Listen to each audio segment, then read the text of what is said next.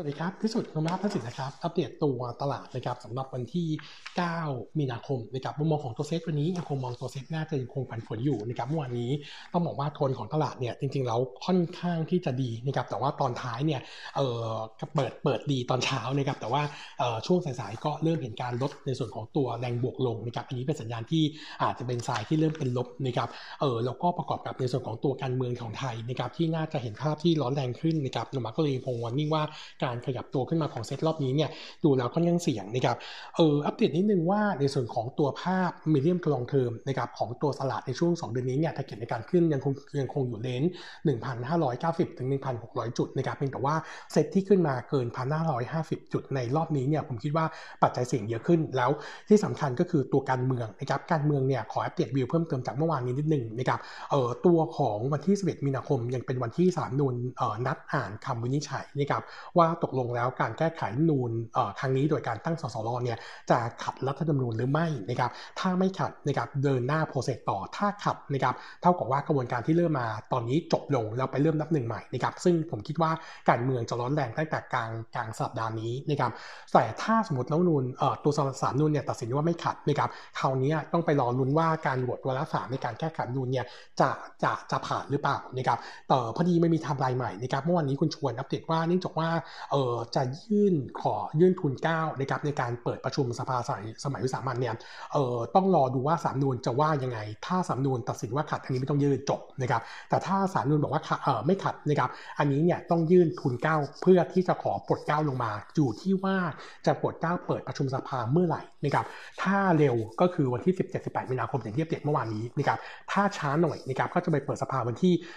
24-25 มีนาคมนะครับซึ่งทำลายเนี่ยก็เท่ากับว่า 2 สัปดาห์ข้างหน้ายังค่อนข้างมีความเสี่ยงนะครับแล้วก็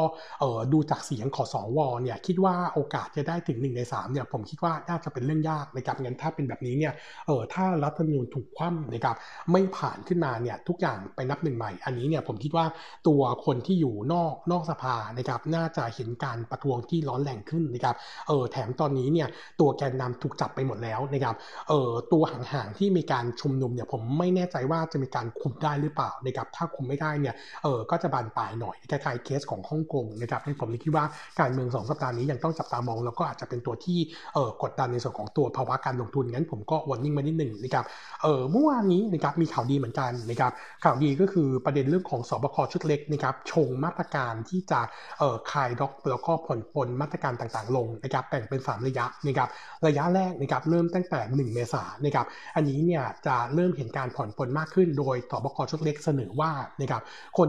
ตัวชาวต่างชาติที่เดินทางเข้าในประเทศแล้วมีการฉีดวัคซีนนะครับแล้วมีใบรับรองการฉีดวัคซีนเนี่ยจะลดการกักตัวลงเหลือ 7 วันนะครับเออส่วนที่2นะครับก็คือต่างชาติที่ไม่มีใบรับรองการฉีดวัคซีนแต่มีรับรองใบรับรองการตรวจโควิดนะครับ อันนี้จะลดการกักตัวจากเดิม 14 วันเหลือ 10 วันนะครับ แล้วก็สองประเด็นนี้เนี่ยทำให้เราคิดว่า ตัวของการท่องเที่ยวเนี่ยที่ทางโดยรวมถือว่าดีขึ้นนะครับส่วนระยะที่2นะครับที่น่าจะมีการเสนอต่อก็คือวันที่31พฤษภาคมจะเสนอให้ยกเลิกพรกฉุกเฉินตั้งแต่วันที่ 1 มิถุนายนนะครับถ้ายกเลิกพรกฉุกเฉินเนี่ยแน่นอนว่ากลุ่มธุรกิจบางกลุ่มที่เคยชะงักไปนะครับเช่นพวกผับบาร์แล้วก็เรื่องของการขายเครื่องดื่มแอลกอฮอล์เนี่ยก็จะคลายล็อกนะครับกลับมาขายได้งั้นกลุ่มค้าปลีกที่เป็น sustainable product เนี่ยน่าจะเห็นทิศทางที่ดีขึ้นนะครับก็มองเป็นสองเรื่องที่ดี ส่วนระยะที่3นะครับตั้งแต่ 1ตุลาคมเป็นต้นไปเนี่ยจะมีการลดเรื่องของการมาตรการต่างๆ แล้วก็ผ่อนปลนให้ชาวต่างชาติเข้าไทยได้มากขึ้นนะครับทั้ง 3 ระยะนี้นะครับทำให้เรามองว่า 3 sector นะครับที่อิงเก็บกับนักท่องเที่ยวต่างชาติเนี่ยน่าจะมีเป็น positive view โดยเฉพาะที่สุดก็คือตัวของกลุ่มการท่องเที่ยวนะครับเออคาดว่าจะเป็น positive view สำหรับการท่องเที่ยวในประเทศแล้วก็เมื่อวานนี้มีการพูดถึงการชงเรื่องโครงการสิทธิ์เราเที่ยวด้วยกันนะครับซึ่ง จะใส่เพิ่มเข้าไปอีก 2 ล้านสิทธิ์นะครับน่าจะทำให้กลุ่มโรงแรมในประเทศเนี่ยดู positive view ขึ้นมาก็แนะนำเอราวัณกับตัว CENTEL นะครับแต่ถ้าเลือก top pick โนมูระยังชอบ 2 ตัวเดิมก็คือ CENTEL กับบินสองตัวนี้ผมคิดว่า earning ยังไงก็มาแล้วก็ความเสี่ยงเรื่องของตัวตัวของอตัวของอสถานทางการเงินที่เป็นตัวเนี่ยอย่างของมินเนี่ยมันขายไปแล้วนะครับงั้นผมคิดว่า 2 ตัวนี้ถือว่าเป็น2ตัวที่น่าสะสมนะครับ ส่วนตัวของกลุ่มค้าปลีกนะครับอย่างที่อัปเดตว่าถ้าเรามีการผ่อนปลนให้นักท่องเที่ยวต่างชาติเริ่มเข้ามาได้กักตัวน้อยลงนะครับเออแน่นอนว่าพื้นที่ท่องเที่ยวนะครับน่าจะทำอ่าน่าจะเห็นความคึกคักขึ้นนะครับงั้นตัวของกลุ่ม commerce นะครับที่มีสาขาอยู่ในพื้นที่ท่องพื้นที่ท่องเที่ยวนะครับไม่ว่าจะเป็น BJC CPALL Makro หรือว่าแม้แต่ CRC เนี่ยก็จะได้รับผลบวกตามไปด้วยงั้น รอบนี้นุมะยังคงมองมองเหมือนเดิมว่ากลุ่มค้าปลีกให้สวิตจากเดิมนะครับกลุ่ม Home Improvement นะครับมาเล่นกลุ่มที่เป็น Sustainable Product นะครับเออ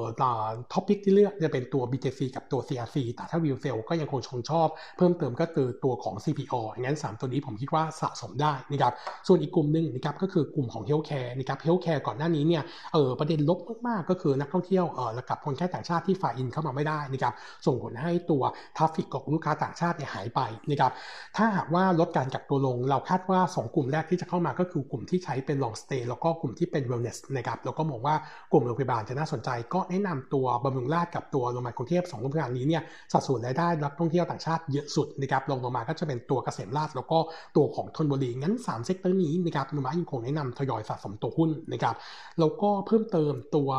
หุ้นรายตัวนะครับเมื่อวานนี้มี analyst meeting แล้วมองเป็น positive view ก็คือตัวของ TOA เมื่อวานนี้ตัวบริหารเนี่ยกายใน meeting นะครับว่าจะมีการปรับราคาสินค้าเพิ่มครั้งแรกในรอบ 3 ปีนะครับ timing ในการขึ้นเนี่ยจะอยู่ช่วงปลาย quarter สองต่อช่วง quarter สามนะครับจะขยับราคาสินค้าขึ้นประมาณ5-10%นะครับหลักๆเนี่ยก็เพื่อชดเชยผลกระทบจากตัวต้นทุนที่ปรับตัวเพิ่มขึ้นทั้งของตัวน้ำมันดิบนะครับเออเราลอง plug in ตัวเลขอย่างนี้นะครับเออเมื่อวานนี้เขาไกลว่าตัวราคาไทเทเนียมไดออกไซด์ปีนี้เนี่ยขึ้นมา 5%เยือนเยียนะครับเราก็เลย plug in ด้วยโมเดลว่าเออราคาไทเทเนียมไดออกไซด์เพิ่มขึ้น5%เยือนเยียแล้วก็ตัวของราคาดิบ อิงกับ Brent ที่ 60 เหรียญต่อบาร์เรลนะครับเออเขาจะต้องขึ้นต้นทุนสินค้าเออเขาต้องเพิ่มราคาสินค้าเนี่ยอีกประมาณ 4.7%จะชดเชยหรือออฟเซตกับตัวต้นทุนที่ปรับตัวขึ้นได้ทั้งหมดนะครับหลังจากนั้นที่ขึ้นไปเนี่ยจะเป็นเอ่อส่วน upside ของกำไรที่เพิ่มขึ้นทุก ๆ 1%ของราคาขายที่เพิ่มขึ้นจากจากนี้นะครับจะทำให้ e a r n i n g ของปี 2021เอ่อปี 2022นะครับมี upside ประมาณ3%นะครับโดยตัวบริษัทใจว่าจะขยับราคาขึ้นเนี่ยประมาณ 5-10%งั้นโนมูระก็เลยมองค่อนข้างเป็น positive view สำหรับตัวของ TOA นะครับก็แนะนำ buy fair price 41 บาท แต่ว่าภาพ short term นี้เนี่ยอาจจะเสียนิดนึงเนื่องจากว่าเออก่อนที่จะปรับราคาขึ้นเนี่ยตั้งแต่ quarter หนึ่งถึงช่วงกลาง quarter สามเนี่ยตัวของ margin อาจจะเห็นทิศทางที่ดูชะลอลงเยียนเยียได้จากตัวต้นทุนที่ขยับตัวขึ้นมาแล้วนะครับงั้นตัวนี้ก็แนะนำสะสมเมื่อก่อนตัวได้เหมือนกันสำหรับตัวของ TOA นะครับผมครับวันนี้เพียงเท่านี้นะครับ ขอบคุณนะครับ สวัสดีครับ